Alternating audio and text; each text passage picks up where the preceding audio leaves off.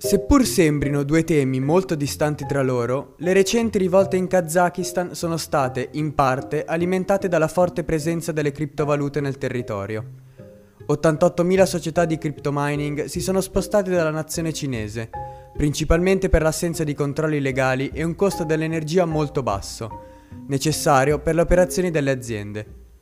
La criptovaluta è una moneta digitale, creata attraverso una serie di codici funzionante in maniera indipendente dai controlli bancari e intergovernativi.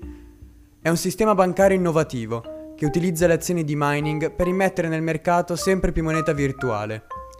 Sono oggi una potente forma di guadagno, ma anche un grave pericolo nazionale per l'illegalità e la pseudo-trasparenza che spesso queste aziende si portano dietro.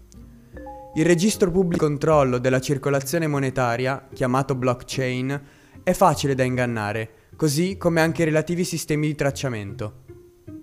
La volatilità di queste criptovalute, come in un classico mercato azionario, è una delle caratteristiche che permettono alle persone di guadagnare o perdere tutto nel giro di pochi minuti. Il forte impatto mediatico degli ultimi anni rende questo sistema ancora più fragile.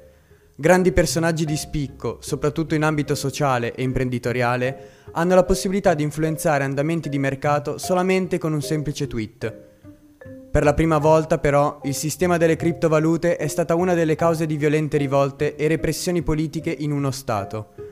Il feroce innalzamento dei prezzi di energia e gas ha portato il Kazakistan in una situazione di forte crisi economica e alla morte di 20 persone negli scontri con la polizia statale.